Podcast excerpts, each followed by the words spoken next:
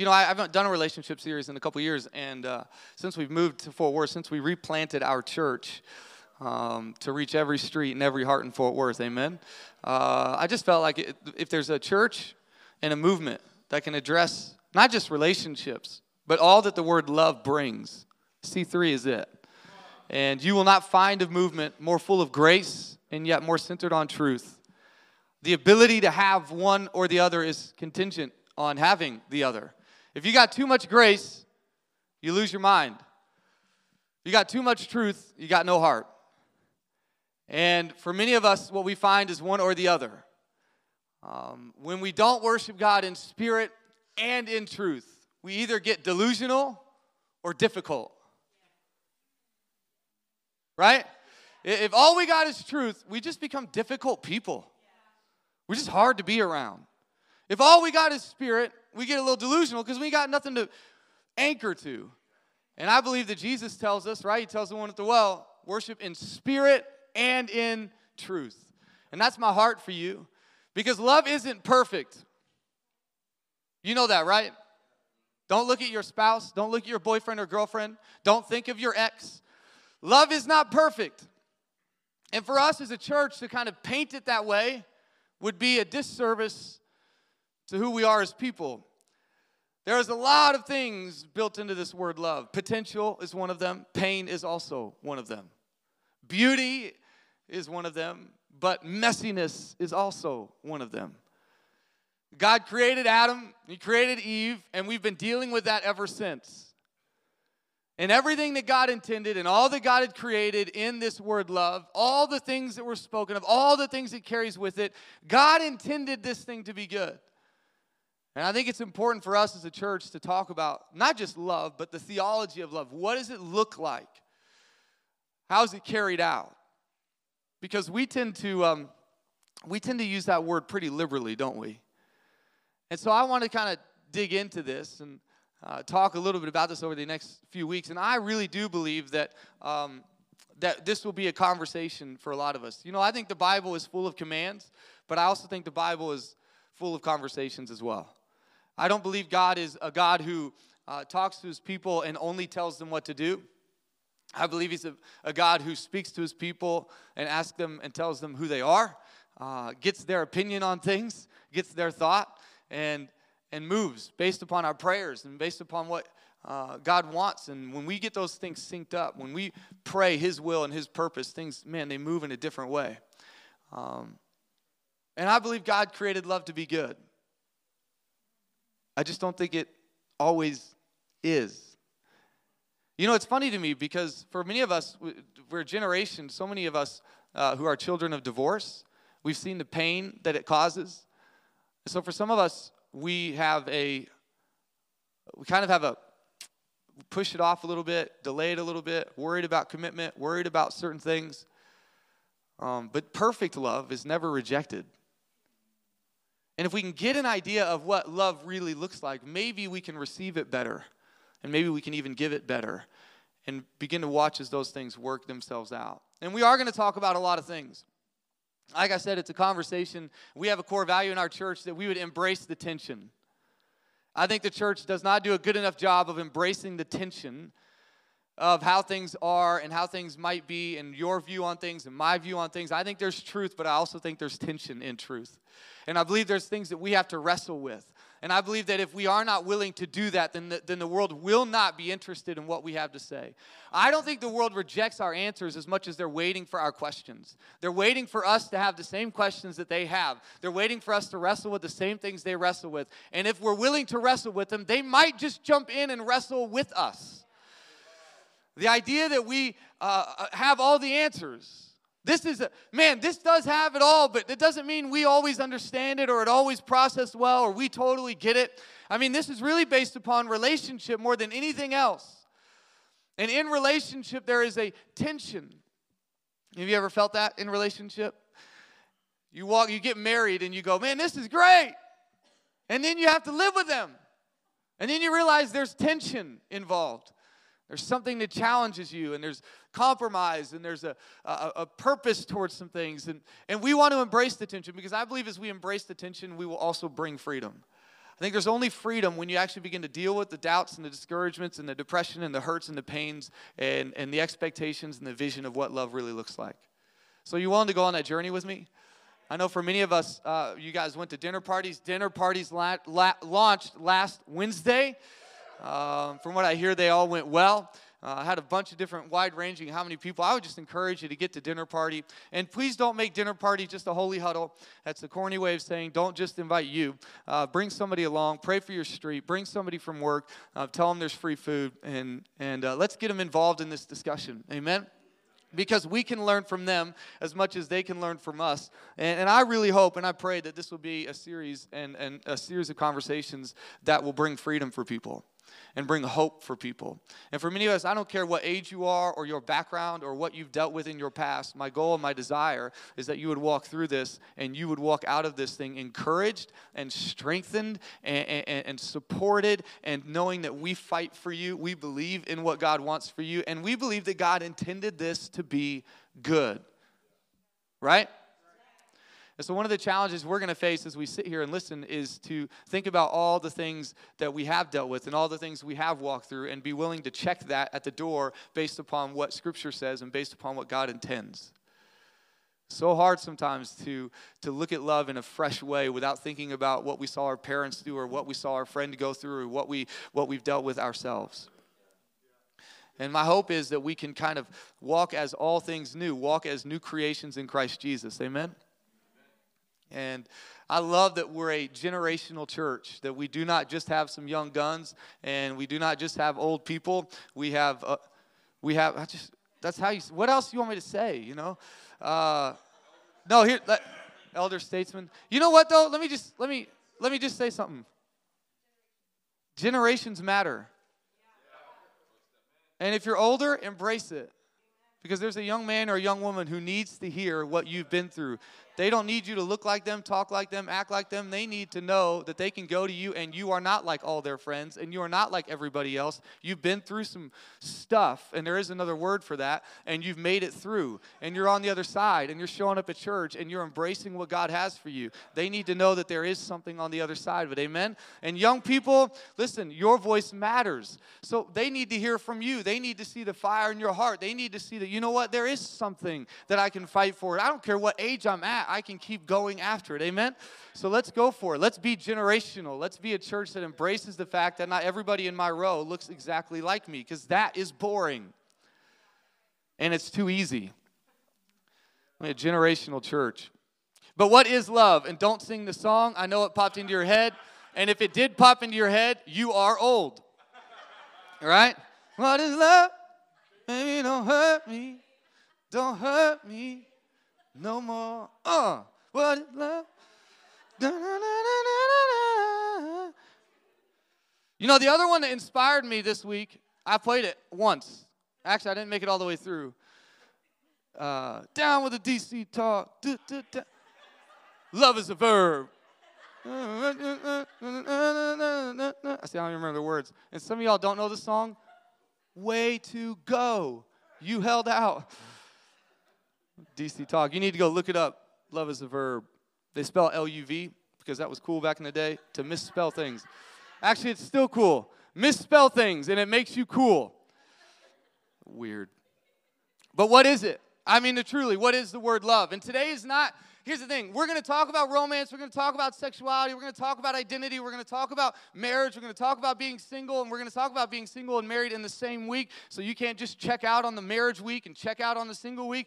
They're all going to be important, they're all going to be necessary. At the end of it, we're going to do a Q&A. This is going to be good. All right? So I'm going to challenge you to invite somebody and bring them along.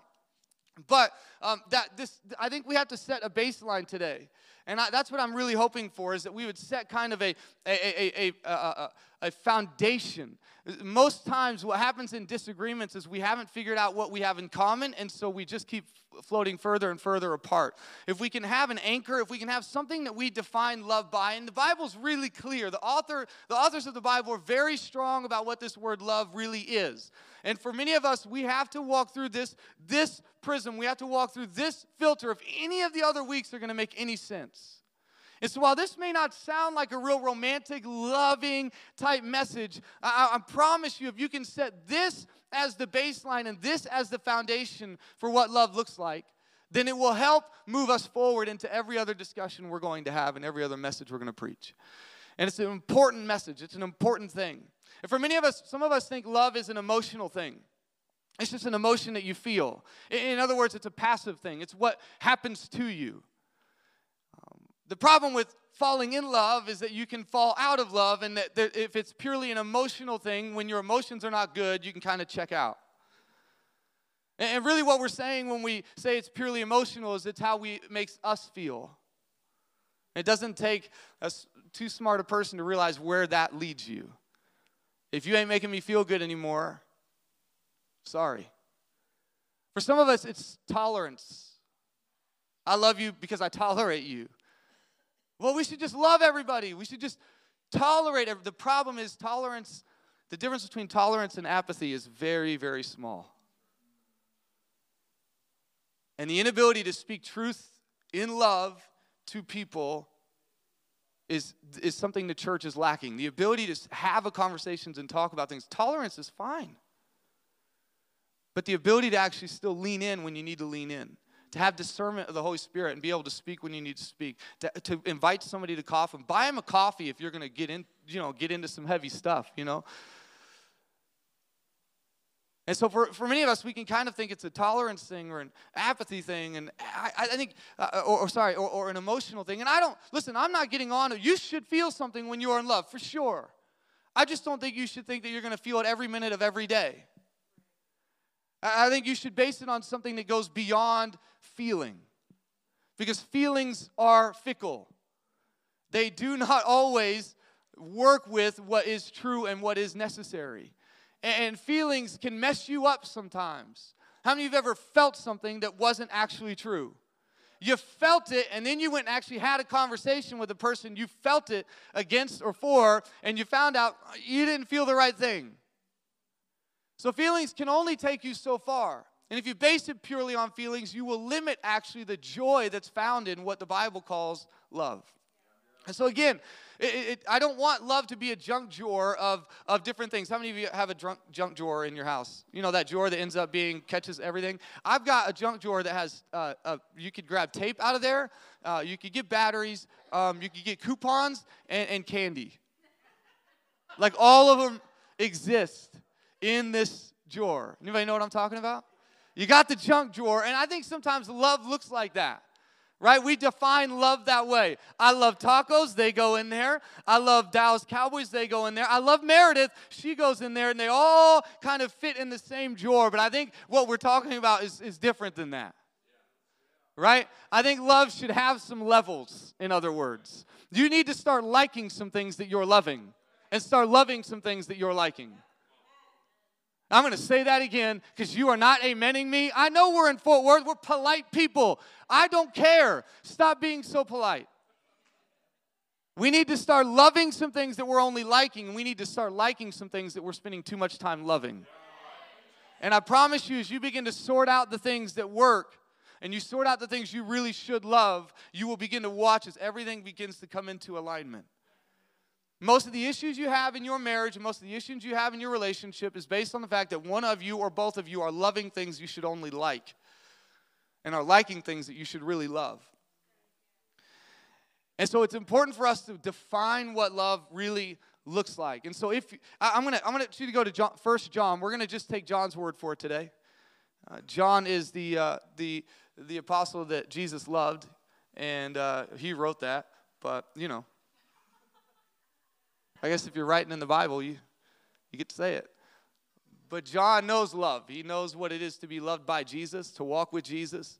And so he speaks of what love actually looks like and what it means. And I, I think there actually is a, uh, something really strong about the way he defines it. In 1 John 4, and we're going to read out the message translation, so it probably will look a little different uh, than the translation you brought.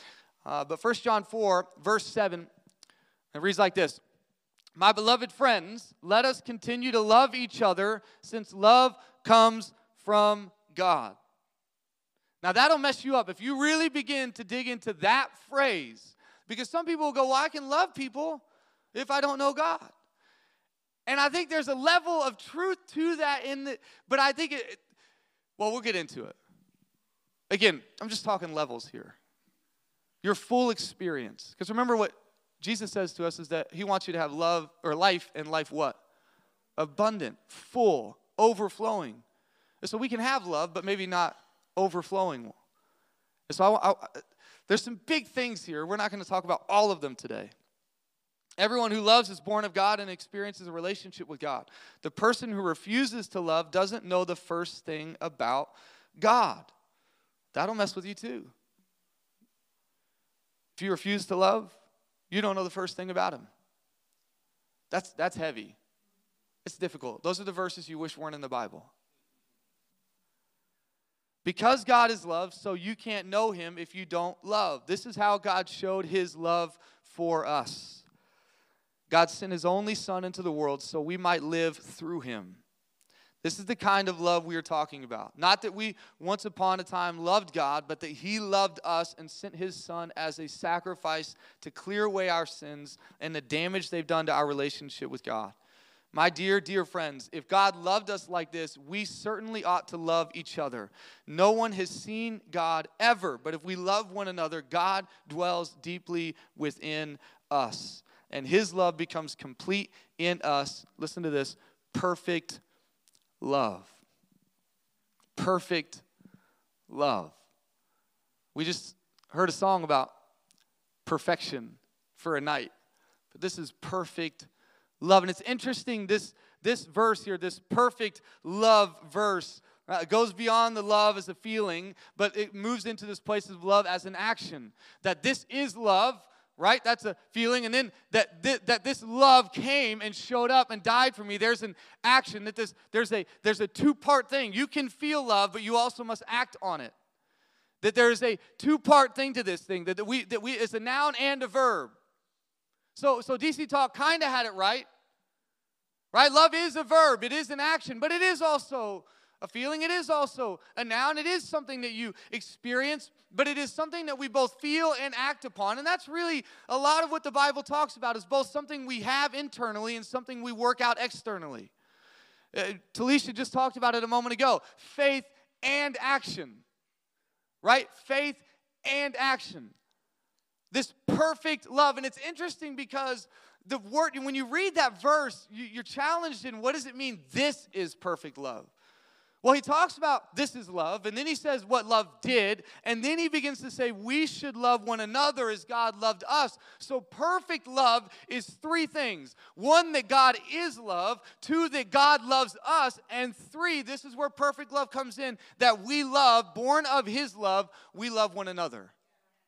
That's when the love of God becomes complete and perfected. Is when we have both known who, His love, who He is, and what He's done for us, and then we are able to express that and give that to other people.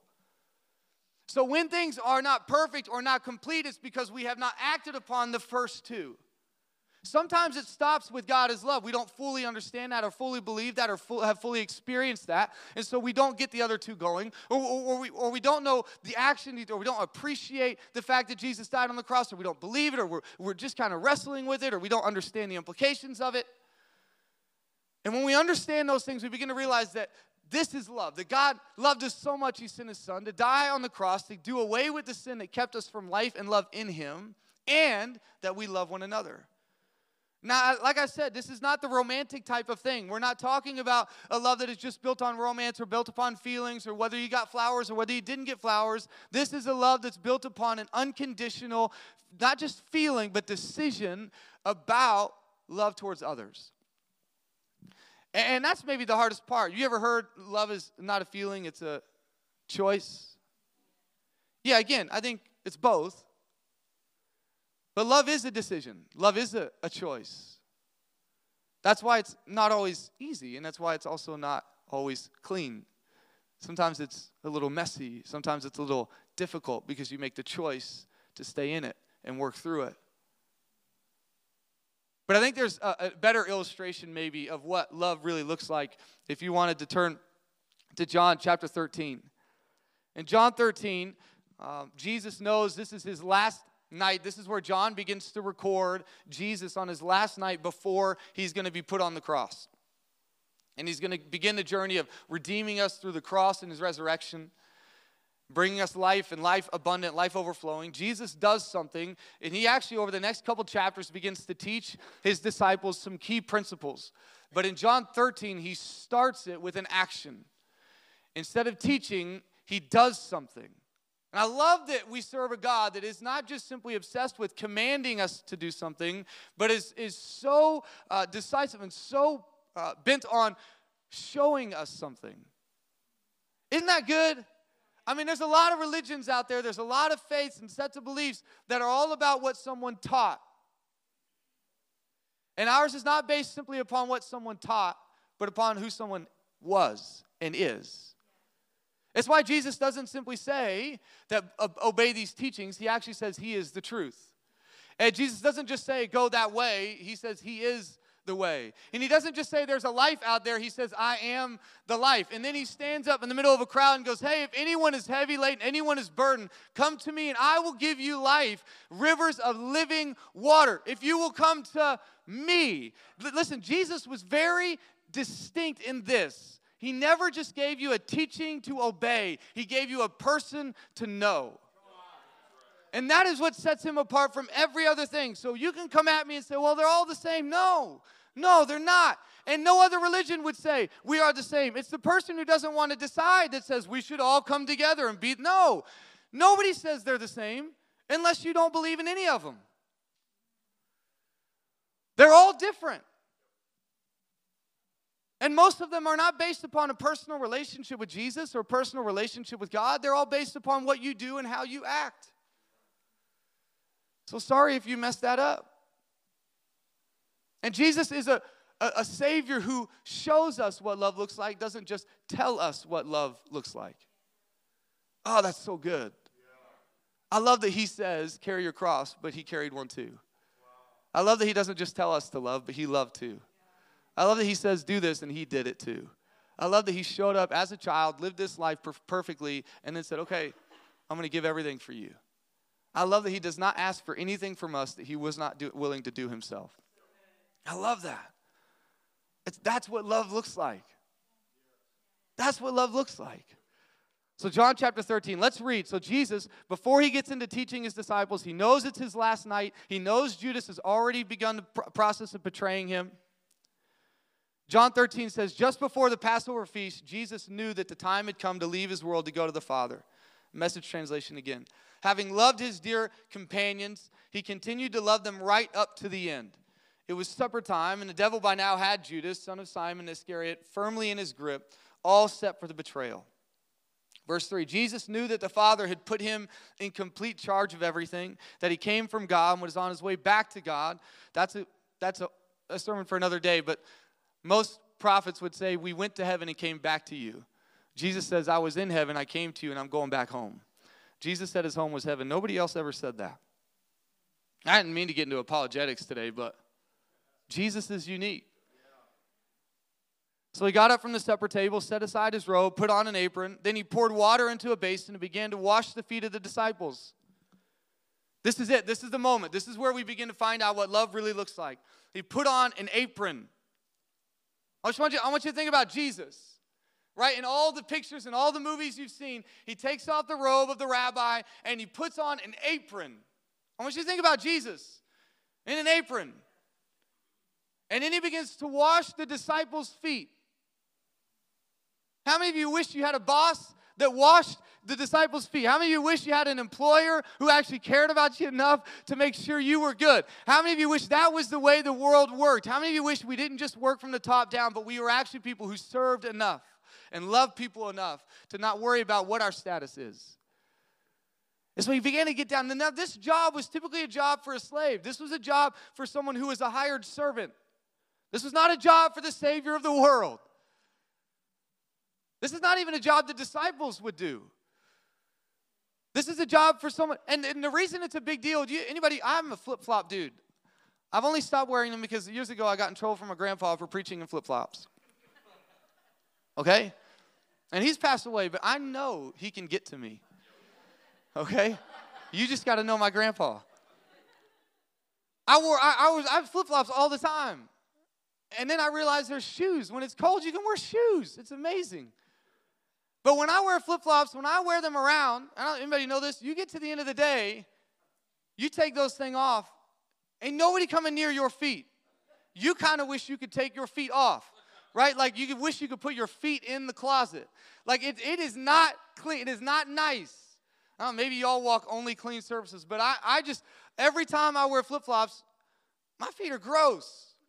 And what happened in Jerusalem, what would have happened in this day is they would wear flip flops all day long and they'd walk around dirt. They'd walk around. I remember they didn't have cars to drive them everywhere. They had animals, and animals you know, they just go where they want to go. Uh, and, and, and, I, and I mean that in multiple ways. They just, they just dropped anything where they wanted to drop it. And you, there was just stuff all over the place. And the reason it was reserved for a servant or slave is because it was a messy, messy, messy, messy job. You had to be paid to do it. And yet, Jesus, knowing he's about to die, I want you to think about this. Jesus, knowing he's about to die, knowing he's about to give his life, knowing he's about to show the most amazing example of what love really looks like, doesn't stop and go, Well, I'm about to die. I don't need to do this. He actually gets down on his knees, puts on an apron, and gets down on his knees and begins to wash the feet of the disciples. Because love, love embraces the messy things in life. See, this is why 1 Corinthians 13 really doesn't make any sense. The, the, it really doesn't. When you begin to read through love and the, what you have to do to have love, and you read 1 Corinthians 13, you begin to realize this love is, is born of something other than just our own humanity. You begin to understand that this love that endures all things, believes all things, hopes all things, keeps no record of wrong, that kind of love, the one I read to people when they get married and I go, Are you sure about this? Because this is a big deal. Are you sure? You can't keep any record of wrong. The fact that he didn't put his suit on the right way, you can't remember that. The fact that he forgot to order the flowers, you ain't got no flowers today at your wedding. You, go, you don't get to remember that. That kind of, and, and ladies, you do things wrong too, but not nearly as much. You keep no record of wrong. I know who to make mad in this room. I don't I'm not going to mess with it. Keep no record of wrong. This kind of love that embraces the messy things in life, embraces where people where people have walked, embraces where people have lived their life, embraces where they went that day or that week or that year, embraces the things that they've dealt with in their past and in the things that they're dealing with in their present. Embraces that and embraces their future. And this is why he washed their feet because as we wash their feet, we widen our future together. We actually begin to open up ourselves because Jesus knew that these men were going to carry his message to the ends of the earth. These are the same guys he said, Go into all the world and make disciples. And so here he is washing their feet, and he knew, he knew that he had to show them something. He knew he had to show them what love really looked like. If, he, if they're going to carry this thing, if they're going to walk this thing out, if they're going to move this thing forward, then they need to fully understand what it's going to take. And it applies to marriage, it applies to relationships. It, frankly, it applies to all relationships. See, see, our issue with relationship is rarely that we don't like our spouse, but we just don't always like people. And the reason it's difficult to love our spouse is because the spouse is the one we know the most. We live with them. We know all the things they do wrong. When we're dating and we're not living together, we, we just send them along. Well, that was a good three hours. It's like grandkids. You just send them home. Well, that was fun. When you get married, everything changes. And it's actually been proven, even if you're living together, the moment you say, I do, everything changes. The level of commitment and change, the fact that you're not wondering, are we, are we not to be, are we to have a future? Are we not to have a future? There's something that shifts when we understand that, that love at its core, at its core, yeah, we feel it, but we need to act upon it. And it causes us to get on our knees and wash the feet of those we love. That's I know this is not the part you wanted me to tell you. You wanted me to tell you that love is just fun and it's beautiful and it just makes your heart free and it you know like Instagram filters like it just like just flutters around and you you know. But love at, at the really the love that really gets us to the place we want to go in relationship starts at a place where you get on your knees and wash their feet. That's why it's hard.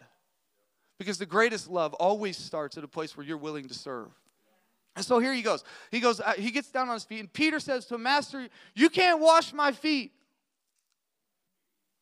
You can't wash my feet. I, I, I love that. I think, I think love, I think the best kind of love surprises people.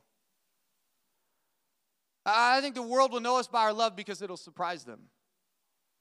Because if love is serving, then it also means sacrificing, and sacrificing is not normal, and so then it surprises people. You know, we go over, and we're going to do this a bit more. We're going to start a street team here pretty soon, and, and we just need to be out there loving people because our vision is every street, isn't it? And so we're going to do a bit more that direction. But but when we go out there and we hand out waters for free on Trinity Trails, people don't. They're like, no, what do you know? What'd you put in there? Like what did? Because it's no, you can't wash my. No, no, no, you can't hand me a bottle of water. No, you can't. Because we don't understand. Like that's not normal. For all the things we say we love, we don't understand when love actually goes that far. It should, it should teach us something that love still surprises us because it's bigger and deeper than we ever imagined it was. And we tend to relegate it to certain things and limit it in certain ways, and then it gets surprising when we actually see it in its purest and most powerful form. And so when Jesus gets on his knees and begins to wash his feet, Peter goes, No, no, no, no, no, no, no. You, you can't do this. You can't wash my feet. This is, no. And then listen to what Jesus says after Peter says, No, you can't wash my feet. Jesus answered, You don't understand what I'm doing, but it will be clear enough to you later. Peter persisted. No, you're not going to wash my feet ever. Peter loved to talk in extremes. You know, but I find that we're, we're also the same way. We tend to go to extremes. That's why we have a tough time with the feeling and action thing. Well, no, no, no, it's a feeling. We go way one direction. Well, that's an action. We go way the other direction. We're going to realize those actually need to sync up spirit and truth. He says, No, no, no, no. I, you can't wash my feet. Now, listen, this is what he says. If I don't wash your feet, you can't be a part of what I'm doing. It doesn't, it doesn't necessarily make sense on the face of it, but surprising statement nonetheless, right? Well, you, I'm sorry. I followed you for three years. You're telling me if I don't let you wash my feet now, I can't be a part of what you want to do next. I think, I think Jesus is trying to make the point. He's trying to help them to understand that the kind of love that I've brought into the world is not one that is too big and too important and too great that I couldn't wash your feet. And what I'm about to ask you to do into going into all the world and make disciples is going to require of you to get on a knee every once in a while and wash somebody's feet. And I'm telling you right now, when it comes to marriage and relationship, it's the same thing. And many times, what we have a tough time with is getting over our own point, getting over the fact that we're right or wrong. And I'm not telling you, we're going to talk about marriage. You got to come back. But what I'm telling you is that at the base level, if we were all to understand that loving is best shown in serving, serving each other's purpose, serving each other's desires and wants, serving each other's future. In fact, in, in May, we're going to do some C3 labs, we're going to call them. I'm really excited about this. Every Wednesday night. Each night we'll have a different topic. It's up to you if you want to go to all or one. And we're going to do one called Marriage and Mission marriage and mission because I believe a marriage is the greatest place. If you're married and you're doing leadership, your greatest testimony of leadership is in your marriage. And it is the thing through which everything else will flow. And if we can get aligned as husband and wife, and if we can get aligned as people, then something else begins to shift and we can get on mission. But we love people when we feel good. But do we love them enough to get on our knee and wash their feet? This is the kind of love that takes us to the next level. This is the kind of love that opens up a new future for people. This is Peter in response in verse 9. Master, not only my feet, this is this is Peter. Here he goes, going crazy. Wait, wait, not only my feet, you should wash my hands and my head. We should do like have a bath. And Jesus goes, if you had a bath in the morning, you're good. I don't want to do that. You only need your feet washed now, and you're clean from head to toe. My concern, you understand, is holiness, not hygiene. He's not cleaning their feet just to make their feet clean. He's cleaning their feet to, under, to help them understand that they're set apart. And I think that's what serving does to people, doesn't it? You know, when you, you come in here and we've got people welcoming you and making you coffee and, and taking, watching your children and, and leading you in worship, and, and you've got these things happening, there's something about that that makes you feel different. They make you feel a little more special. It makes you feel a little more important. It makes you feel something different because serving brings something out of people and it, it lifts them to a place where you go, oh, I didn't know, I didn't know I was important. Jesus brings people to a place where they feel and understand how much they're valued, how much you're set apart. So now you're clean, but not every one of you, because he knew Judas was there. He probably gave him a little look. After he had finished washing their feet, he took his robe, put it back on, and went back, sat right back at the table. He says, Do you understand what I've done to you? You address me as teacher and master, and rightly so. That is what I am. So if I, the master and teacher, wash your feet, you must now wash each other's feet. I've laid down a pattern, a pattern for you. What I've done, you do. I'm only pointing out the obvious. A servant is not ranked above his master. An employee doesn't give orders to the employer. If you understand what I'm telling you, act like it and live a blessed life. There's something about washing somebody's feet. You know, my wife, uh, Pastor Meredith, she's not here this morning. Our little one, has been sick the last couple days, and so she didn't get uh, to come. But she has a uh, she stands on her feet a bunch when she goes and does hair. She's a hairstylist, really good. Hit me up if you need a haircut. I'm her manager. I'm not. But you know, when she gets home, and this is the feeling in action bit in action. You ready? I'm going to be transparent with you. And some of you ladies are like this. Some of you fellas are like this. Stop it. She gets home and and and before we go to bed, she wants a foot rub. Yeah? Anybody know what I'm talking about? And there are days where I am not interested. It's actually gotten to the point now where our son asks for a foot rub. My four year old son will put his foot on my leg and say, Dad, rub my feet. Like, what? Why? You don't know.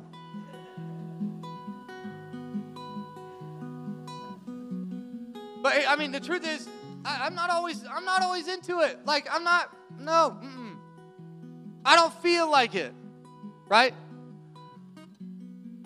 And I think sometimes, you know, the truth is, I never feel like it.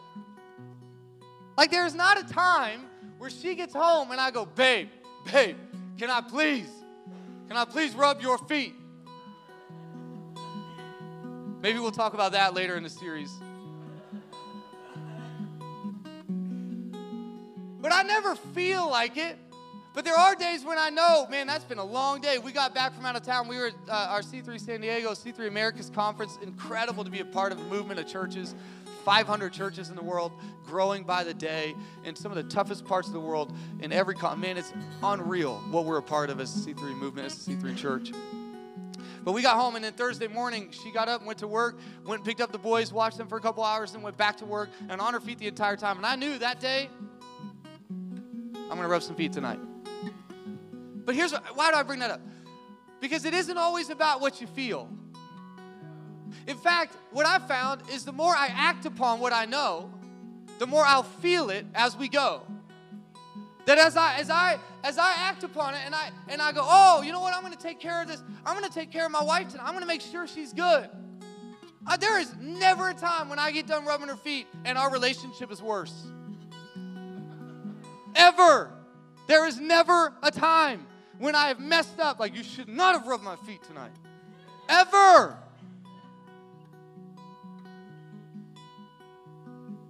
Love is about taking someone else's pains and someone else's future and someone else's comfort and someone else's purpose and someone else's desires and taking them into your hands and making sure you steward that and do your best with that. It's, it's making sure that we are loving people to the point of serving them, sacrificing them, and because of that, surprising them with what love actually feels like. And when we do that, the kind of love that we want to feel and the kind of love that we want to experience is found in a way we never found it before. The kind of love that we actually want is on the other side of being willing to get on a knee and rub somebody's feet, wash somebody's feet. It's on the other side of serving somebody to the degree that your own desires are not met all the time. Because the true form of love is loving someone at the expense of yourself. Of course, the goal is not that you are always dying, but you know what? The Bible does kind of talk about dying to self, doesn't it? I've found, though, that Jesus never told us to die to ourselves so we'd stay dead. He, he didn't tell us to give away everything so we just have nothing. He did that so that He could fill our lives with what really will give us fulfillment. He did that so we could actually rise to new life in Christ Jesus, so that we can have abundant life in Him. The reason you need to rub somebody's feet is so you can have the marriage you've always wanted, so you can have the relationship you've always wanted. The thing keeping you from having a real life giving relationship is not always the fact that people don't love you, it's that you won't wash their feet. And listen, ladies, if you ain't got somebody who will wash your feet, they need to move on. They need to move on. And, and, and, and please don't take that literal. I'm not trying to get somebody in trouble. I'm telling you, though, that if you don't have someone who will bend over backwards to make sure that you are taken care of, that you are served, and you are loved, that is not willing to give up some things that they love, that they should only be liking, then you need to go, all right, I'll see you later. Now, if you're married, let's talk about that. That, that is, that's a difficult thing, isn't it? When someone's not washing your feet, when someone's not serving you, what do we do there? We're going to talk about that, but I want to I want to say this, and I want this to be really really important. I want this to be the thing you walk away with today. Just a little bit later, First John that we'd read earlier, just a few verses later. He said he says this, we love because he first loved us. Everything we're talking about today is not born out of your own strength. It's not born out of your own it's born out of the fact that he loves you. He gave everything for you. And if you were sitting here and he was sitting here, he would wash your feet. I want you to hear me because, and again, I know we don't fully understand the concept or the gravity of washing someone's feet. But if you just thought about it right now, Jesus showed up and he was sitting here and you needed to know how much he loved you, he'd get down on a knee and he'd wash your feet. He'd make sure you're taken care of. Jesus loves you. And it's out of that when we get wholeness and fullness that we begin to walk in a different way towards other people. God is love. He loved us. So let's love one another. And in this is perfect love. So sex goes back to the same principle. Romance goes back to the same principle. Identity goes back to this exact principle. Everything goes back to the pattern He set for us. That this is what love looks like. Not just sounds like, this is what it looks like. For us today, my challenge to you is will you receive His love? And in that, make it perfect by giving it away. Because He embraced our mess. Will we embrace each other's? Everything we do from here on out will come back to that principle and that truth. And you're, if you're married, where can I serve? Where can I serve my spouse? It's amazing when both of you get on that same page that we're going to serve one another. If you're single, if you're divorced, if you're widowed, if you've, if you've dealt with something, I want to just, where can you serve someone? I know that's weird, but I'm, I'm hurting. I know. I know. He's going to embrace your mess. He's going to embrace your hurt. He's going to embrace your pain. He's going to take care of you. Where can you give that away and watch this thing be perfected in your life? He loves you. He gave everything for you. Nothing he's not willing to do for you. Because after this, he washes their feet and then he goes what? He goes to the cross. That's the, that's the God we serve. Amen. So everything we do from here on out, it's based upon this. We love because he first loved us. And that is all we ever need to know. Amen. We bow our heads. Lord, I thank you so much that you love us, that you're for us, that you fought for us, that you've done everything to make sure that we know you love us. God, I pray that we would walk in your purpose, walk in your desire for us. And God, I know that there are some very real, very real hurts, pains, some very real challenges. Lord, some very real disagreements about what love looks like, about what our identity is. Lord, across our country and really across the world, this word, love, is at the forefront. It's a part of every narrative, from identity to sexuality, from marriage to being single to divorce. God, it's a part of everything. God, I pray that we would get a real clear view. God, we should be, of all people, we should be people who know what it looks like to love, to be able to put in the pattern of washing someone else's feet so that we might widen our future together. God, everything I'm doing opens up a brand new door to what God has for me and what God has for us. But God, I pray over these next few weeks that you would release people from hurt, that you'd release people from unforgiveness. God, they're still holding on to pain and it's, it's filtering through every other relationship they have. Well, they don't love me, or they don't care about me, or they're not going to do this for me, or they're not taking care of that, or this is not going to, or God, you're not fair, or God, you haven't taken care of me, or God, you're not, God, I pray this year and this month and these next few weeks, everything changes. And that verse that John says, John, the one who walked with Jesus, says, Man, he loved me before I loved him. But Peter, he washed my feet. He did the job of a slave, of a servant. And then he died on the cross. Man, I'm giving everything for him. That's the kind of love I walk with. And some of us today, right now, I'm not wanting you to focus necessarily on the love you're giving, because my, there's a very good chance that the part of the reason we aren't giving it is because we haven't quite received it at the level that He's given it. We haven't quite received that He's forgiven every sin.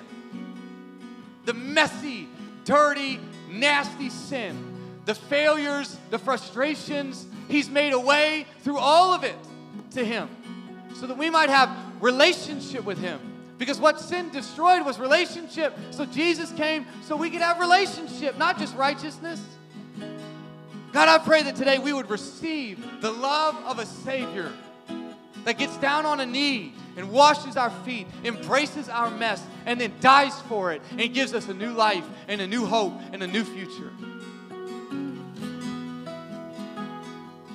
If that's you today and you say, you know what? I need to embrace it, I need to live in it, I need to receive it. I haven't received the forgiveness for what was. I haven't walked in newness of life. And I can't do it on my own. I've tried. I've tried to somehow forgive it by myself. Because you renew our mind, and it's you who transforms us. So where we can't forgive, you can. And where we have a tough time moving on, you can. And where we have a difficult time loving others, you will. And God, if we would just surrender our lives to you, you would make all things new and you would move things down the line and you would help us take step after step after step. And as we get out of our own heads and as we serve one another, you will open up new doors and you would widen our future. If that's you today and you say, I need to embrace that. I need to surrender to that. I need to walk in that kind of love. I don't want to just walk guided by feelings anymore. I don't want to just be guided by tolerance. I want to live in a love that goes beyond tolerating somebody and goes to serving somebody. I want to go beyond a love that just feels for somebody but goes to serving somebody. I want to be somebody who watches what you do and does it myself. I want to live that pattern. And you go, I want to surrender my life to Jesus. I want to surrender my love to Jesus. I want to surrender my past loves and my past relationships to Jesus. I want to walk in the newness of life that's open to you today, that's free to you today. If that's you today, would you just, I mean, I just, gosh. God so badly wants that for you. God so badly desires that for you. I just, I can already tell this is going to be one of the most incredible few weeks together. Challenging, but incredible. He's going to set some people free. I'm already, I can just feel, I just know the Holy Spirit's doing that right now.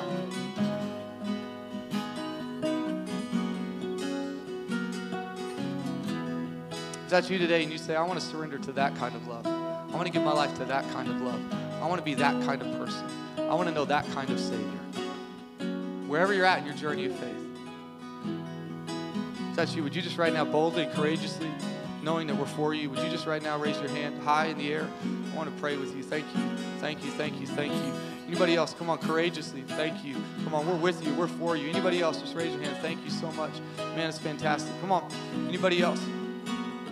Surrender to this thing. Holy Spirit speaking to your heart. Thank God. So you put your hands down. If anybody else, just want to pray with you. I want to agree with you. God has more than what you ever expected. God, we pray right now over every life and over every heart. God, we pray here and now, not next week, not three weeks from now when we speak on that topic or that thing. God, now begin to reset our hearts, begin to renew our minds. God, let us be a place where we understand how much you love us. And I don't mean just understand it with our mind, but think upon it in our hearts. God, I pray you would make things new. Holy Spirit, now do what only you can do. Help us to love people fully, completely. In Jesus' name we pray. Amen. Amen. Amen. Hey, would you stand up?